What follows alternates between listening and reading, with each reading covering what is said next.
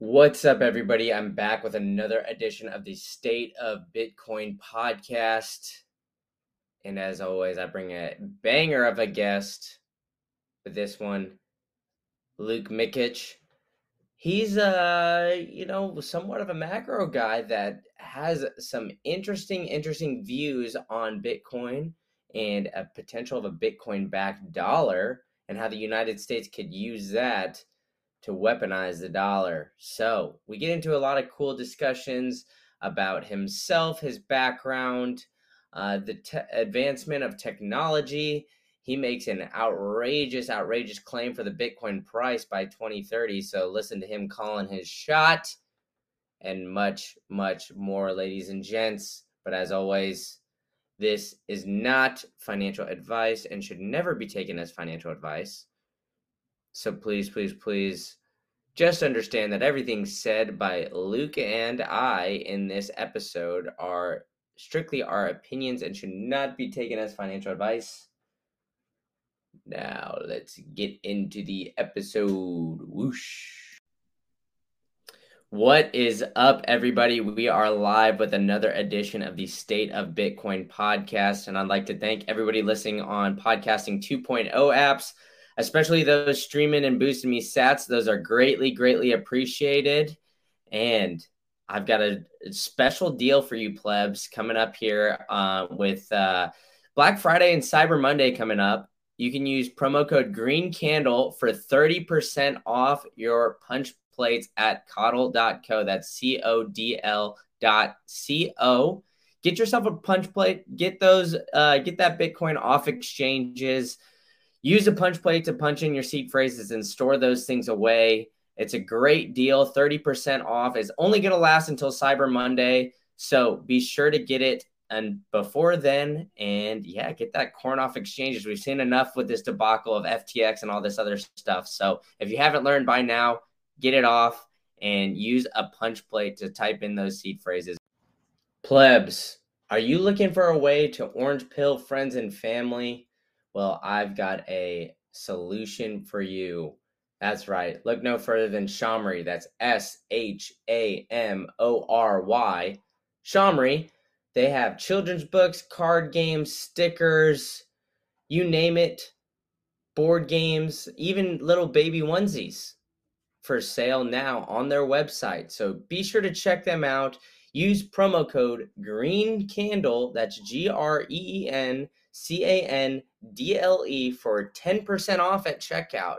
That's right. Looking for something to get to your friends and family for this holiday season? Shamory's the answer. Use promo code Green Candle, and I'm giving you 10% off here. So help spread that orange pill do it during this holiday season. Now's the time better than ever. Spread the word. Now check out Shamory. But I've got a very special guest, Luke Mikic. I believe I pronounced it right this time, but uh, he's the host of the Bitcoin Made Simple podcast. You do a lot of great writing for Bitcoin Magazine in your own uh, Substack, Medium, whatever and uh, a recent guest on Preston Pysh's podcast. So congratulations on that, and uh, welcome to the show. Thank you so much for having me, man. I really appreciate it. Yeah, man. So uh, let's get it started. Tell us a little bit about yourself. I've heard you in you know Twitter Spaces and in other things like that. You sound you know very uh, well educated when it comes to macroeconomics and all that kind of stuff. So you know, how did you kind of get into that? And uh, yeah, tell us a little bit about the orange pill story as well. Uh, well, funny enough, I'm actually very uneducated, very unqualified. I actually found Bitcoin in 2017. Uh, I was at university studying a double major in maths and chem because I didn't know whether I wanted to be a doctor or an engineer. Found Bitcoin in 2017, took a gap year from university, and just for the sole purpose of studying Bitcoin full time. Uh, I started my own business, which is like a personal training business in 2018, which kind of gave me an income and freed me up enough time to study Bitcoin. So since 2018, I've been studying Bitcoin full time. Um, I suppose that's my orange pill journey. In 2020, I thought, hey, you know, I've been trying to learn about Bitcoin for the past two years. I'm having trouble orange pilling people. I might just start up a YouTube channel and a podcast. So I started making educational videos about Bitcoin in 2020. Um, and since probably uh, late 2020, I've been in the Bitcoin space full time because uh, well, early 2020, I saw the draconian measures being pushed down in Australia, and I thought, boy, I'm not going to be complying with these measures in the future, so I better shut down that personal training business due to all of the uh, health regulations that I thought would be coming down the line. Um, so 2020 was the final ripcord for me when I left uh, Fiat World and entered the Bitcoin space full time, and since then I'm uh, I've left Australia and I'm uh, working full time writing articles for Amber, which is a great Bitcoin only company. We just rolled out to 62 countries around the world actually with Amber. Um, and I'm obviously got my own podcast, which is uh, produced and edited by uh, Amber. And I also manage a social media account as well, which is uh, Coinbeast, another Bitcoin only company I work for. So yeah, full time in the space, doing lots. And I'm just uh, glad to meet people like yourself. Yeah, for sure. And uh, yeah, I mean, awesome stuff, dude. But uh, you know, you said you started kind of working in Bitcoin full time 2020. There's been a lot of wild rides as far as the volatility, the price run up, price coming down. Uh, you know, the COVID crash down to 4K. So yeah, how's your experience been like working in you know the Bitcoin only world and everything like that? You know, I mean, I've seen a lot of uh, you know, obviously we've seen a lot of these shitcoin casinos and other like crypto related companies come crashing down, but it seems like Bitcoin companies are just steady, steady and building. So, what's the experience been like, you know, uh, working in a Bitcoin only kind of world um, during this wild and volatile time? Uh, it's very different to some of my friends because I have some friends in the whole crypto space and they haven't quite swallowed that orange pill that I've been, you know, forcing down their throats for the past few years. And obviously, the crypto companies going bankrupt. So everybody working over in the crypto casinos, uh, they don't have a job anymore because they've all gone to zero. All of the largest companies uh, in crypto look as if they're either on the brink of bankruptcy or they're already bankrupt. Um, so yeah, I mean volatility. Um, the volatility in Bitcoin is is something that I, uh, I I've kind of felt from day one. Like I was watching Bitcoin in 2017 as it went from like 5k to 20k in the space of like two to three weeks. And i was thinking boy i've got to start paying attention to this thing. This is wild. Um, but yeah volatility is just something that's uh, par for the course um, with bitcoin. Like bitcoin's a young emergent technology. Somewhere between 1 to 5% of the world owns some bitcoin. Of that portion of the world that actually owns some bitcoin how many of those actually understand bitcoin I would say it's very few. So obviously that's why Bitcoin is so volatile today because it is so young in its adoption curve. So um, I love the volatility. I just uh, I embrace it. Yeah, and let's uh let's get into this adoption curve because you recently wrote uh you know an article for Bitcoin magazine about uh, the recent bull run cycle. You know, the article is titled "Is this the last? Is this bull run Bitcoin's final cycle?" And it kind of goes into a little bit about you know the network effects and uh, you know overall just the technology adoption. So you know, why do you get? Why don't you get into that and kind of where you see us right now as far as like technology and kind of you know the overall adoption because you know obviously on bitcoin twitter it's the the common saying we're still early but you know, I think in that kind of bubble, it gets a little lost, you know, at, at a certain point about just how early we are. Yeah, so in that article, I just looked at Bitcoin through the lens of it being a new emerging technology that I expect it to gain mass adoption. And if you look at all of the adoptions um, of prior technologies, um, such as like the smartphone or the internet or the personal computer, they follow an adoption curve that takes the shape of an S. So most people would have heard um, of an S curve adoption chart. Um, and there's um, there's a couple of really interesting charts and graphics that um, kind of show the average time it takes for a technology to go from zero to 100% adoption. Um, so a lot of these um, emerging disruptive technologies that have reached mass adoption um, in the late 20th uh, in the late 20th in the late 20th century and early 21st century, they go for a very similar pattern. So typically, it takes these technologies around 10 years to go from zero to 10% adoption. And then you kind of hit an inflection point, you reach a critical mass, and it takes the same amount of time to go from 10% adoption to 90% adoption. So pretty much mainstream.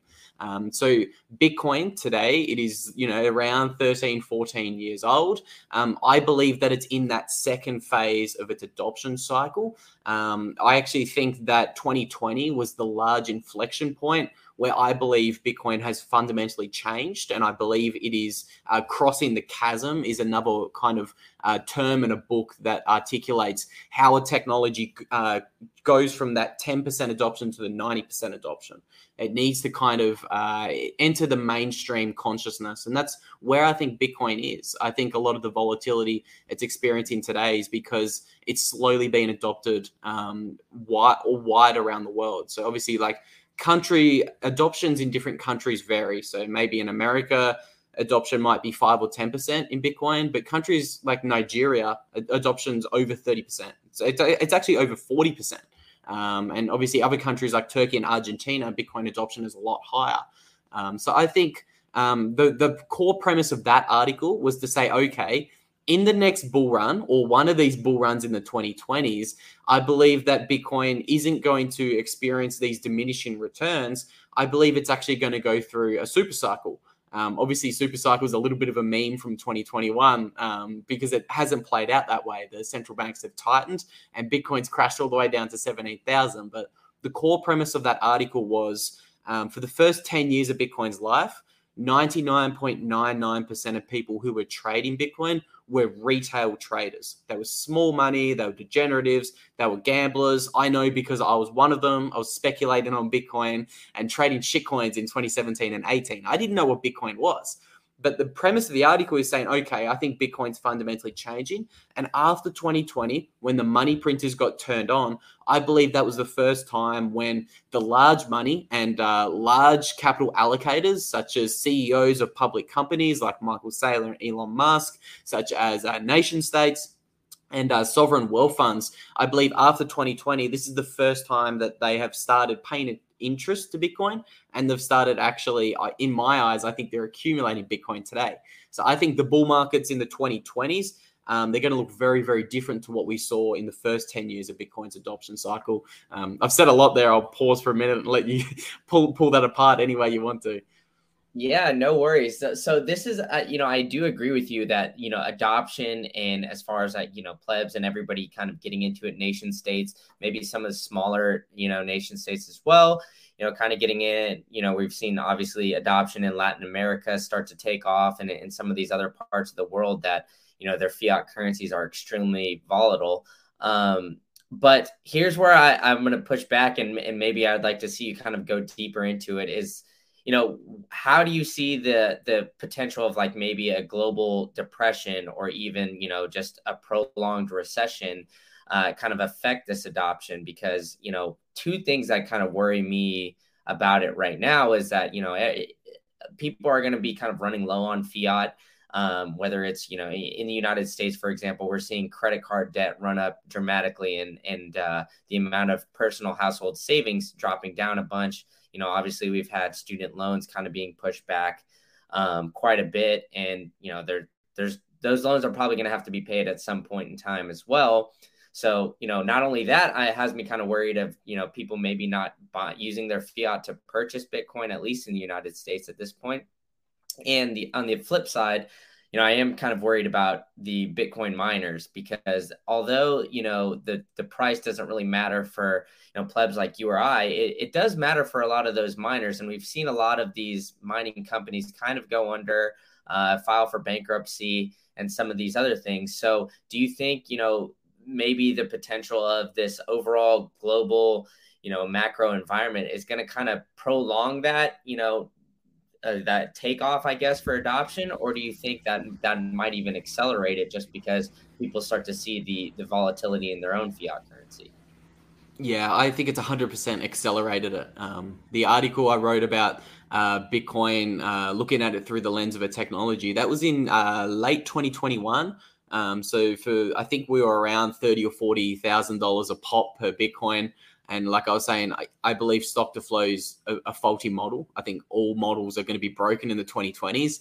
And I said I, I expect Bitcoin to reach, you know, at least $50 million per coin uh, by the year 2030 in today's dollars. So that's not hyperinflated dollars. I believe like if 30% of the world's wealth flows into Bitcoin, um, I just ran the numbers and I did some simple maths in that article and I said 30% of the world's money is stored in Bitcoin. You're looking at a $64 million uh, price tag per Bitcoin. Um, so that's purchasing power in today's dollars. I believe a Bitcoin will be buying you uh, six and a half Malibu beach houses by 2030 because they go for about 10, $10 million a pop. Um, so that was in 2021. And a lot of people have read that article and they said, okay, Luke, you wrote that when Bitcoin was about $40,000.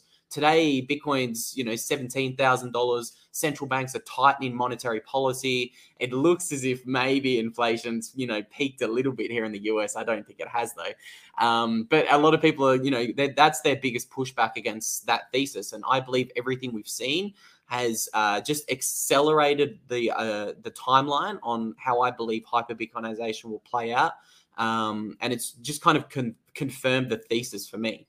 So we've watched central banks all around the world try to raise rates and they've all failed.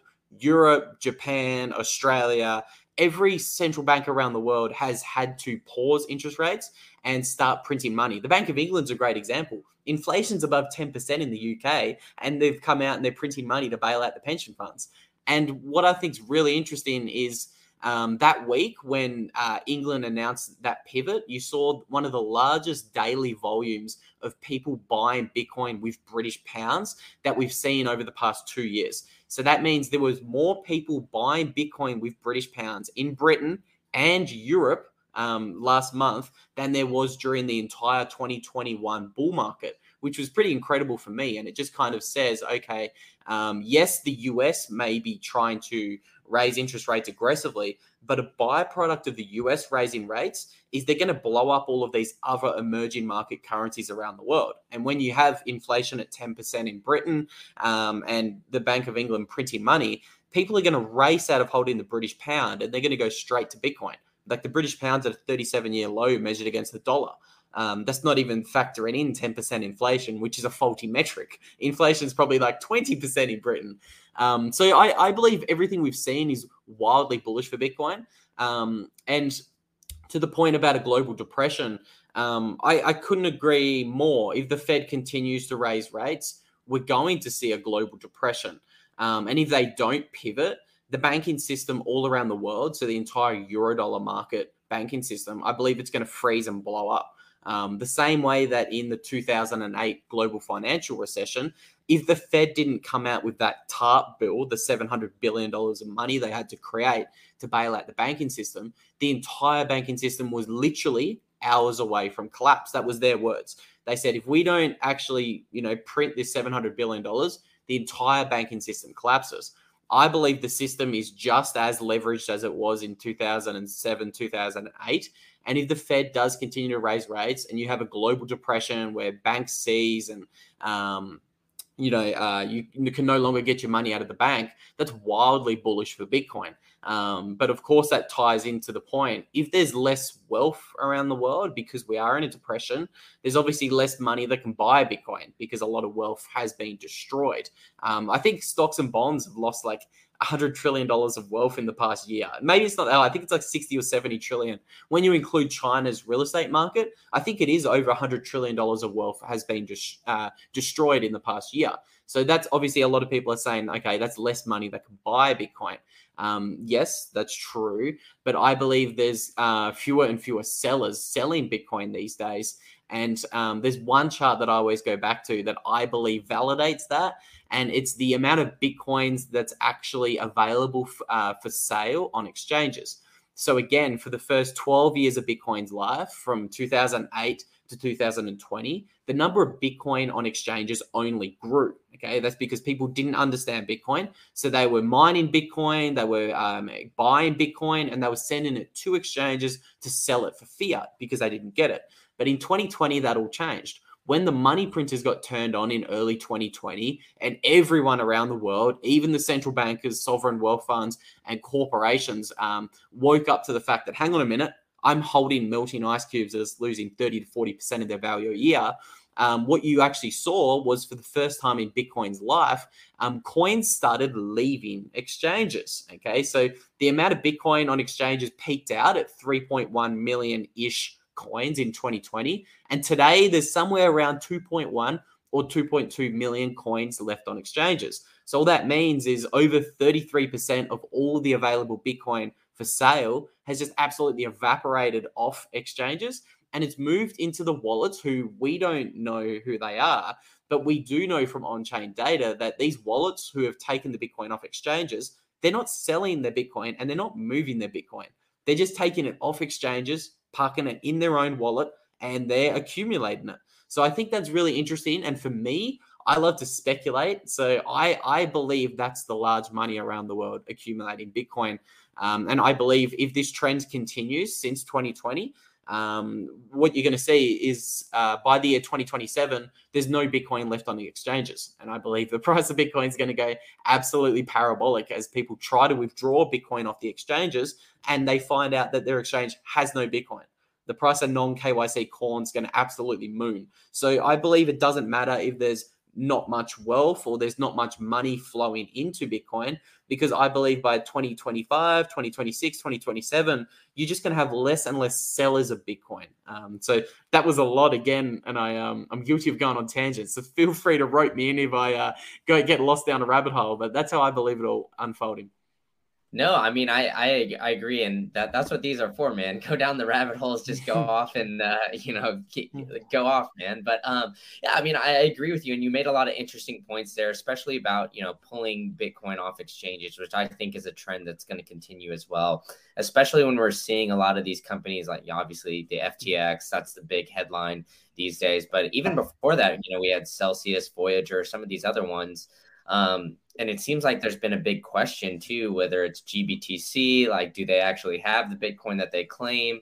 You know, all these different things. Like, people are starting to become aware that maybe some of these companies and custodians are issuing paper Bitcoin. And so I think people want to kind of pull it off and verify that, you know, this is actually the Bitcoin that they have. So, I, I, I look for that to continue, and obviously, you know, that's going to make Bitcoin more valuable just because it's not on an exchange where it's easily kind of transferable.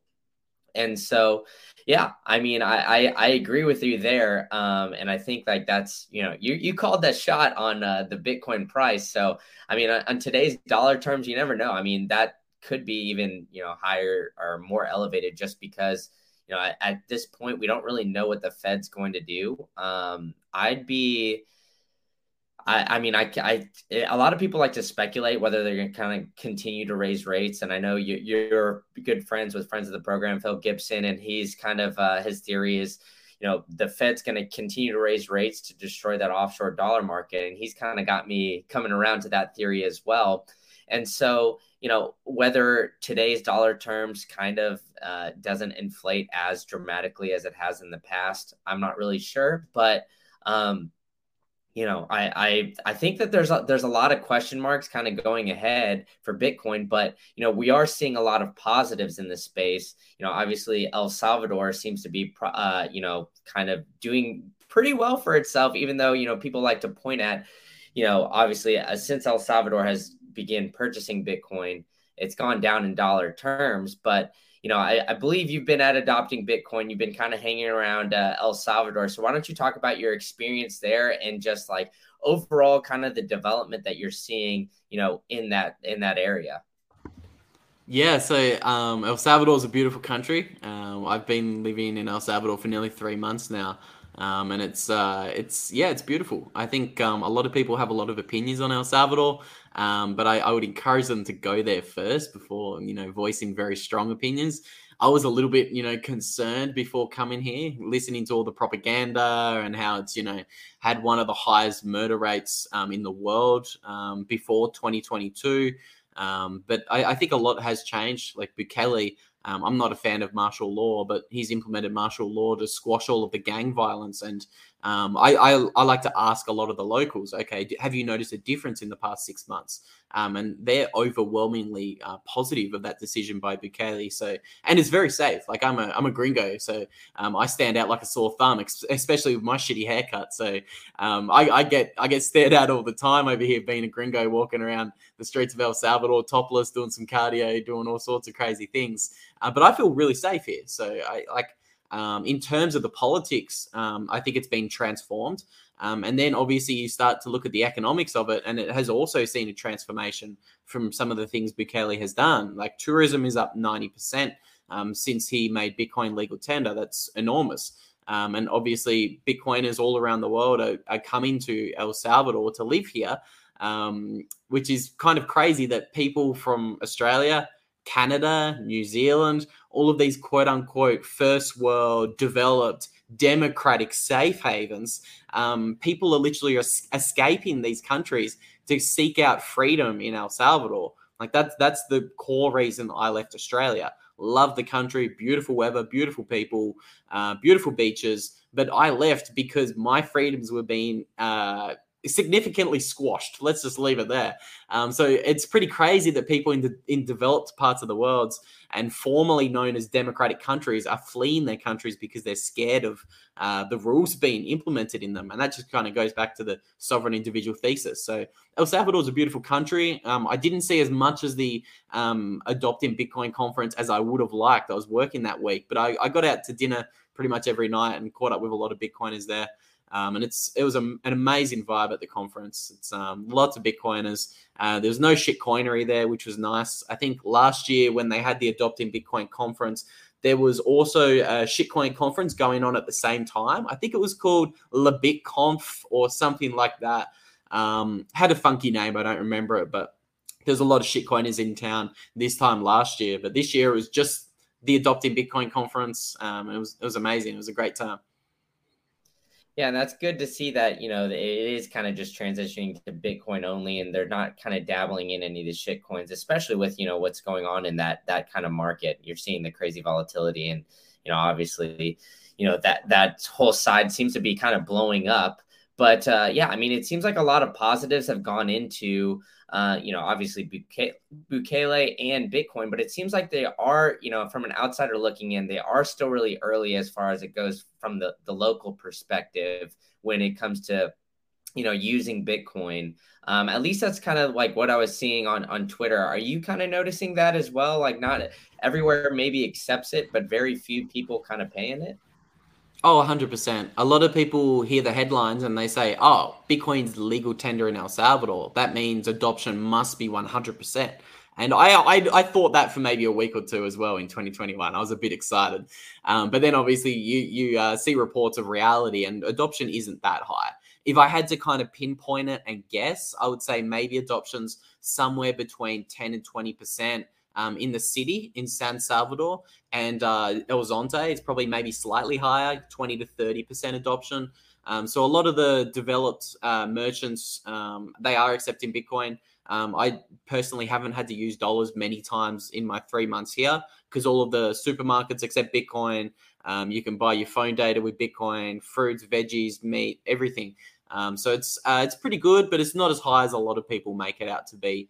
Um, and obviously, but I I talked to people who were here in 2021 when the bill just got passed in September, um, and they said they've seen massive improvements in like uh, firstly just the number of businesses accepting Bitcoin, and then just the Lightning Network being slightly more reliable. There was a couple of bugs and issues with the Chivo wallet early on, but a lot of that looks to be resolved. Um, and everything seems to be improving at a pretty a pretty uh, rapid rate, which is great to see. Yeah, and I think you know a lot of the critics. I I don't really understand the argument because you know I, obviously we were talking about first world developed countries like Americans, Canadians, Australians like yourself, kind of going to El Salvador or, or jumping around, and you know El Salvador before this, like you know, there's no way to kind of put this like kind of lightly. It was known as like a third world country. And, you know, a third world country isn't necessarily going to be fixed overnight or from one little change or something like that. And as well as like with adoption, completely changing the currency or making Bitcoin legal tender, not everybody's just going to magically turn all their dollars into Bitcoin like right away and just kind of start doing that. So, you know, I'm kind of looking for the adoption to kind of keep increasing. And that's the general sense of what I'm hearing is like more people are kind of, you know, using it and they're kind of seeing the incentives. And that kind of brings me to, to another point too is that are you kind of noticing some businesses come down there? Because from what I understand too, a, a lot of these Bitcoin businesses or other businesses in general, you don't have to pay uh, taxes necessarily if you're a business there, but you operate in another country. So, say you're a Bitcoin business, you operate in the US, but your headquarters is in El Salvador, you hire El Salvadorians or people that are kind of spending money in El Salvador. You don't necessarily have to pay business tax. I don't know if you know the exact. Uh, exact laws on that, but are you kind of noticing some businesses kind of start to come down and, and be headquartered down there as well? Uh, lots of Bitcoin only businesses here in El Salvador. I don't know the exact laws, but I do believe it's something like that zero percent capital gains tax, and uh, I don't know. I don't know the income laws tax, but if there is any, I, I remember it's very low as well, if not zero. Um, so yeah, Bitcoin businesses are absolutely flocking here to El Salvador, and it's uh, it's great to see. Yeah, for sure. And then, uh, yeah, so I, am going to bring it back and transition it to a little bit back to the dollar because you know we've seen the dollar. We talked about it a little bit with the Fed back and forth, raising interest rates and everything. And you know, you made a, a pretty, uh, I guess, great argument for the for what I'll say about the U.S. like potentially weaponizing the dollar with by backing it with Bitcoin. And uh, I think it's is overall pretty interesting because, from my view, uh, before I read your article, I kind of thought that the US would have the most to lose when it comes to adopting Bitcoin, just because they have the currently the global reserve currency and everything like that. But you know, your whole theory kind of starts around the, the dollar milkshake theory. So for those in the audience that don't know that, why don't you kind of get into that and then we'll kind of break down your theory about how the US could potentially weaponize uh, the dollar by backing it by Bitcoin. Yeah, so that is the common uh, misconception or the common view. Okay, if Bitcoin is going to be the next global reserve currency of the world, this is terrible for the US because they have the global reserve currency. Um, and I kind of took the absolute opposite side of that argument with the article. Uh, but starting with the dollar milkshake theory, so uh, essentially it was a great thesis proposed by I think it was Brent Johnson in 2018, maybe 2019. I think it was 2018, and he just said, "Hey, look, I believe in the next recession." It's not going to be a garden variety recession. I believe we're heading towards the end game of this, uh, you know, 80 year financial system that we've currently been operating under. And Brent believes that we're going to get into a sovereign debt crisis, which is going to morph into a sovereign currency crisis. And Brent believes you're going to see a wave of dominoes all around the world uh, hyperinflate. And he believes that the United States is going to be the last currency left standing in a wave of uh, sovereign currency crises all around the world. Um, the reason for that is because the US is still the global reserve currency. Uh, so 70% of global trade still happens in uh, US dollars. And um, Brent, and obviously because we've been operating uh, with the US at the core of the reserve currency status for the past 80 years, what you've seen is lots of these countries have taken on a lot of US dollar denominated debt. And so, obviously, when you have a recession or a global depression, what happens is people are really fearful with what they do with their money. So, when people are fearful, they rush to safety. And today, safety is still the US dollars because countries all around the world have debt denominated in dollars. So when when you see people rush to safety, makes the dollar stronger. And when the dollar gets stronger, that's why you see the index like the Dixie get stronger, which has gone from like 85 to 116 in the past 12 months. And when the Dixie gets stronger, all of those debts around the world that are denominated in US dollars, they become harder and harder to pay. So if you're in Turkey or Argentina and you're a corporation with US dollar denominated debt, well, you've got a really big issue because you're receiving your income in the local currency, Turkish lira and Argentinian pesos, and you need to pay your debts in the US dollar, which is getting exponentially stronger. So the thesis that Brent lays out is okay, as these countries around the world um, have issues servicing their debt, what they're going to have to do is they're going to have to print their local currency, devalue their local currency, and then go into the open forex markets and trade the local currency for the dollar to pay their US dollar denominated debt. And it's just essentially a feedback loop that gets um, that makes the US dollar become stronger and stronger over time. So uh, that I think that's kind of the thesis. Um, I, I know we're live. I might have to pause here and uh, grab the charger from my laptop because she's about to go flat. But uh, is that okay if we pause for a sec? Yeah, go for it, man. Go for it. Sorry, man. No worries. No worries.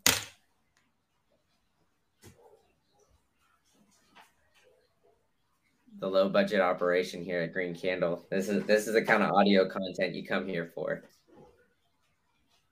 But uh, yeah, while Luke is grabbing his charger, I'll give a little preface here. So, you know, obviously we, are we're talking right now about his article and how, uh, you know, the U.S. could potentially weaponize the dollar. We're, we're talking about now how, you know, some of the negatives about, uh, you know, the U.S. having the global reserve currency. And I'm just kind of going over a little bit about what you're saying, painting the picture a little bit for the potential of a Bitcoin backed dollar. Um, and, uh, you know, at, at the end of the day, a lot of these world de- denominated debts in the US dollar, uh, it just seems like it's going to keep kind of exponentially growing as the dollar becomes weaker and weaker.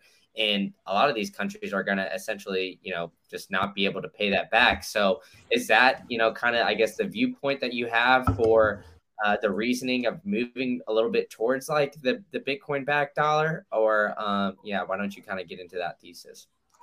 Yeah, so the reason that I believe the US will be forced to back the dollar with Bitcoin is because I think you're going to get into a situation where people lose faith in the US dollar despite everybody having to dollarize itself due to its local currency blowing up. So obviously we have inflation in the United States, people are losing faith in the dollar and what you're watching is the BRICS nations all around the world come out and announce uh, yeah, you know what? We're not going to use US dollars anymore. We're creating a new reserve currency. So, this is actually what the BRICS nations announced uh, in June this year. So, for anyone who doesn't know, that's Brazil, Russia, India, China, and South Africa. Um, at the 14th annual BRICS summit, they get together every year and they normally just talk about geopolitics. This year, they came out with a big announcement and they said, Yeah, we created a new reserve currency. We don't give a shit about the US dollar anymore. And for anyone who's familiar with history and uh, the US's involvement in the Middle East, they will know that's a pretty dangerous thing to say because uh, obviously Libya, uh, Gaddafi tried to get Libya onto a gold standard in 1996 and 1999, and we all know what happened to Gaddafi. There's uh, some pretty graphic videos on the internet showing what happened to him after the US invaded uh, Libya. Um, and then obviously Iraq tried to do the same thing. They tried to get off the dollar standard in the year 2000. Um, and because uh, Iraq started selling oil in euros in 2000, and obviously Iraq got invaded the next year um, and had bombs dropped on their head uh, by the US. So typically, saying you're not going to use the US dollar and escaping the petrodollar system hasn't been a very wise move for countries. It's been very a very dangerous move to take. But you've just watched. Um, uh, five countries, the BRICS countries, who represent over 40% of global GDP, come out and give the US the middle finger. So it's a massive announcement. Nobody's talking about it. That shocks me. Um, so I see that as like an economic act of war. So that's like an economic cold war going on right now. BRICS nations are saying, yep, we've had enough of the US dollar, we're getting out. And to compound the issue, you've got, I think it's another six or seven countries around the world who are also applying to become a part of that BRICS nations. So you're watching countries like Argentina, Egypt, Saudi Arabia, um, there's so there's a few other countries that Turkey as well. All of these countries are applying to become a part of the BRICS. Um, it's also showing that they don't want to use US dollars anymore. So um, it's and there's obviously and there's so there's rumors that the BRICS countries are going to back their uh, new reserve currency by gold, and I believe that's exactly what they're going to do because uh, Russia they're the most backed fiat currency in terms of how much uh, fiat reserves they have compared to the amount of gold they hold. So they're one of the biggest holders in the world, Russia, on a per capita basis.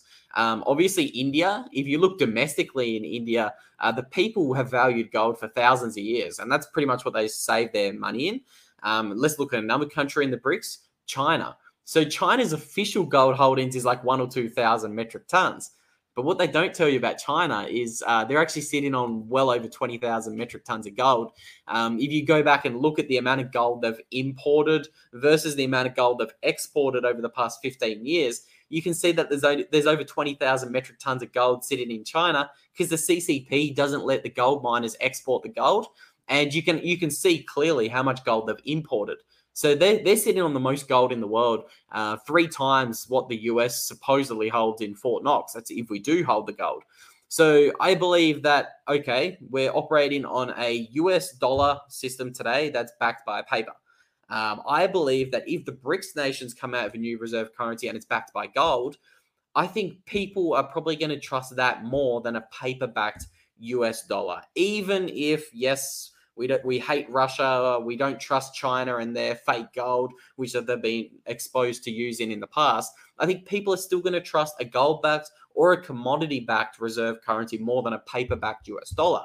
So that kind of leaves the US in a little bit of a predicament. What are they going to do if all of these countries are leaving the US dollar and they're going to use a gold backed uh, you, whatever we're going to call it, a ruble yuan or you know whatever you want to call the BRICS new reserve currency. I believe that the US is uh, forced with their backs in the corner. I think the only move they can make on that chessboard is to back the dollar by Bitcoin because what is more trustworthy than a gold-backed uh, BRICS reserve currency? Um, I believe it's a Bitcoin-backed US dollar. I think, and I think that is far more trustworthy than a uh, than a BRICS gold backed currency, even if it's backed by, say, 5% of Bitcoin. So uh, th- that was kind of the premise of the article. Um, we went down lots of different rabbit holes in that one, but uh, that's the kind of high level TLDR of it. Well, yeah, I mean, I think I think it is kind of an interesting time right now too, because you know, not only do we have that, we kind of have you know a potential of you know world war three going on so it's not only like kind of like economic warfare going on it might be actual warfare and you know when it comes to that yeah i think the us announced either today or sometime earlier this week that they're sending another four and a half billion to ukraine. So i mean it's at this point it's like where is all this money kind of coming from? They're shipping a bunch of money over there to kind of fend off russia from the ukraine. And it's like okay you know you kind of connect the dots here. Like why are they really doing that? And it kind of leads to your point, right? It's like as soon enough, it might be another, you know, maybe a potential of like World War Three kind of thing where it's like BRICS versus, uh, you know, everybody else. And it seems like they're kind of not only using the dollar in kind of economic warfare, but they're using a lot of, you know, obviously energy. You know, we talked about, our people have talked about, you know, Trump bringing up uh, a few years ago Germany, the reliance that they had on Russian oil and gas, and then you know how that would cause a huge issue if Russia, you know, kind of held them by that. And you know, look what's kind of going on over there. So we're almost having like a, a European energy energy crisis as well. And I don't think that that's like I mean they were kind of saying a few months ago that this is going to be one of the coldest winters ever and I don't really hear anything about that anymore as we're kind of creeping up along that. So, you know, I think that there's a lot of other factors here too that could lead to that. But, you know, my, I guess my little pushback to that is like, do, do you think that the the policymakers in the U.S. do you have faith in them to kind of go that direction? Because it seems like you know up until this point, the current party that's in power has been very resistant to Bitcoin and kind of, I guess, just diving into that ESG narrative, finding all FUD that they possibly can to kind of go against it. Yeah, so this kind of goes back to the thesis that the US Fed is weaponizing interest rates to bankrupt the eurodollar market and you know, Davos and you know Klaus Schwab and the Great Reset. Um, the the thesis put forward by Tom Luongo in 2021, which is a brilliant thesis, uh, he stipulates that there's factions within the United States. So there's obviously there's a faction within the US which is trying to implement these ESG agendas, um, which you see most prominently in Europe. Um, so that's obviously trying to force the oil and gas companies to transition to solar and wind. And this is like a core premise of like the Great Reset. They want us using unreliable forms of energy. They want us using less energy. So Tom's kind of pointed out, hey, you have puppets like uh, Joe Biden and Janet Yellen and uh, a lot of these kind of like Democrats, they're pretty much mm, they're, they're pretty much puppets of Klaus Schwab. And they're on team kill America. They're on team we don't care about America. We're implementing the Great Reset. We want to print a bunch of money, uh, devalue the US dollar, uh, all in the name of climate change. So that's one part of uh, a certain group that's within the US. And then Tom Luongo kind of says, hey, look, there might be another faction within the US itself that is actually looking out for the US's interests. So they may represent the Federal Reserve, which is being told what to do by the commercial banks in the US, who have just recently done a massive pivot on this whole green agenda. So Jamie Dimon's come out bashing the green agenda, saying we can't do what Europe's doing. This is idiotic. This is crazy. Um, so I think that's a really interesting thing to watch. Watch the divergence within the United States itself. Um, but if you look at the US, I think we're still posturing more friendly towards Bitcoin than any other nation in the G7 is. Um, so I think that's also something to keep an eye on as well, because despite having Biden and these Davos controlled Democrats trying to actively destroy America, um, you still watching, you know, relatively favorable regulations and laws be pushed um, in America. And I think the fact that it's a republic is uh, really beneficial as well because uh, states like Florida, states like Texas, um, even Arizona, I think they're going to trip over themselves to make Bitcoin legal tender. Um, even if you have the Democrats and even Biden uh, try to try to sign some really Orwellian laws that kind of make Bitcoin adoption unfavorable in the country, I think the US is uh, sitting in a pretty nice position um, compared to these other countries like Europe, for example. They've banned self custody wallets. That's full Orwell, and you have the the new uh, World Economic Forum puppet that's been installed uh, installed in uh, England. He's coming out and saying, "Yeah, we love central bank digital currencies on a retail level, um, and obviously Australia as well. Um, like we're we're not looking very, very favorable towards Bitcoin over there. We're looking more, you know, to go down the kind of uh, 1984 Orwell path and follow our good friends Europe and Britain down that kind of way. So I think, uh, yes, there's some negative things in the US surrounding Bitcoin, like New York trying to put a is what is it called Miranda. I, I can't pronounce the word the word, but they're um talk about Miranda rights. Yeah, something like that like apart from small laws like the uh, New York trying to kind of squash Bitcoin mining, I think overall as a country, it's looking far more favorable uh, versus other countries in the G7. Yeah, and I agree with you. And here's another, I guess, little tidbit that I get that I would uh, bring up, and I want to hear your thoughts because, you know, I've I've heard Saylor kind of talk about it, and you know, some of these other uh, CEOs that are kind of uh, involved with Bitcoin, but um, you know, it's at the end of the day, the the U.S. is all about money. It's a capitalistic, con- uh, it's a capitalist country, and they really care about you know all, the, all this you know money and, and jobs and everything like that. So, you know, my argument would be if you're going to make like negative policies when it comes to uh, you know Bitcoin and, and some of these other other things and like some of these regulations, then you know, why would the SEC kind of allow a company like, you know, MicroStrategy to hold so much Bitcoin? You would think that there would kind of be some regulations around that. And then, you know, there's also a lot of Bitcoin mining companies that have gone public in the US. And so if they thought they were all kind of, I guess, frauds or, you know, that the SEC wasn't really doing their due diligence behind it,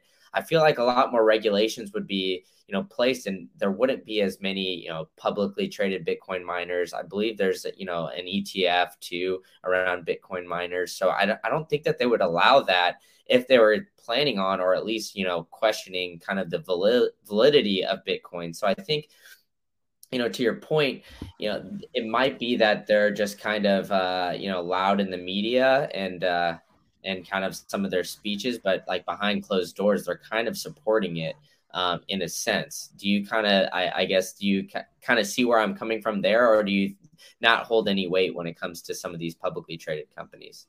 No, 100%. You're, you absolutely hit the nail on the head. I prefer to look at somebody's actions as opposed to what they're saying loud and proud in the media. Um, like if you were the US, and I believe if you were trying to uh, back the dollar with Bitcoin. I think every single step the US has taken over the past 24 months is exactly what they should do if they were going to back the dollar by Bitcoin. You wouldn't announce it. You would put out, you know, lots of you would get the Elizabeth Warrens and you know all of the idiots to start shrieking negative things about Bitcoin in the press, and um, you would kind of you would kind of walk that tightrope between saying, oh, yeah, Bitcoin's okay, and then you you could say, oh, Bitcoin's for criminals, but you actually with your actions you allow MicroStrategy uh, to speculatively attack the dollar and borrow billions of dollars to uh, to you buy borrow billions of dollars and actually buy Bitcoin. I think that's a massive move. Um, and then obviously you've got the largest oil and gas companies uh, like Exxon Mobil. I think they're the largest oil and gas company in the US. Um, and they were actually before they announced they were mining Bitcoin. I believe they were actually invited to a meeting at the White House with like five or six other companies, or there, there was a very small handful of individuals at that meeting. I don't remember the specifics. It was earlier this year. Um, but they were at a meeting at the White House, and then a couple of weeks later, it comes out and it says they're mining Bitcoin to uh, diminish uh, their carbon emissions. So I think like there's some really big signposts that the US is posturing favorably towards Bitcoin. You've even had Janet Yellen, who I regard as a Davos controlled uh, Yoda Yoda troll. Um, she's actually even come out and said Satoshi Satoshi Nakamoto's innovation is real. Um, Gary Gensler said the exact same thing um, who, who's obviously the head of the SEC. So you have people very high up, head of the Treasury and the SEC, both able to actually distinguish the difference between Bitcoin and crypto. That's massive. The, you, you don't see that in Europe or UK or Australia or any other developed G20 nation. It's all just crypto, crypto, blockchain, blockchain, CBDC. That's all they talk about. But in America, the narrative is very different. It's Bitcoin, and then there's all these other 22,000 unregulated securities and then, you know, yeah, we maybe we'll think about doing a CBDC at a wholesale level in the future. So I think the discussion in the US is very interesting if you're paying attention, that is. Yeah, for sure. And I think, you know, the biggest distinction too that that Gensler said is that it's Bitcoin and then everything else is a, a security. So, mm. um, you know, I, I, I, agree with you on that point too. Is like, you know, if I guess if you listen a little closely and you kind of watch some of their actions, I do kind of see where you're coming from with the potential of the Bitcoin backed dollar. So uh, I'll be looking for that in the future, and uh, maybe maybe your thesis will become right, and we'll have you back on the show. But you've been very generous with your time, so I really appreciate you coming on and uh, discussing all this with me. Why don't you tell people what you got going on and where they can find you? Yeah, so I'm on Twitter. Um, I shit post on Twitter all day, every day. Uh, my handle is Luke Mikic21. Um, obviously, um, Amber. I like. I write lots of articles at Amber. We just rolled out to 62 countries. Um, so to, to celebrate, we're giving everybody ten dollars of free Bitcoin if they sign up with Amber. So um, you guys can feel free to um, go grab yourself ten dollars of free Bitcoin. Um, yeah, I think it's linked in my bio my Twitter profile because um, I think ten dollars Bitcoin is going to be worth a lot of value in the future if we do uh, reach a kind of hyper Bitcoinized world where one Bitcoin is $65 million. Got to run the numbers. Um, what is that? One, does that mean every dollar today is worth like $4,000 by 2030 in today's yeah. purchasing power?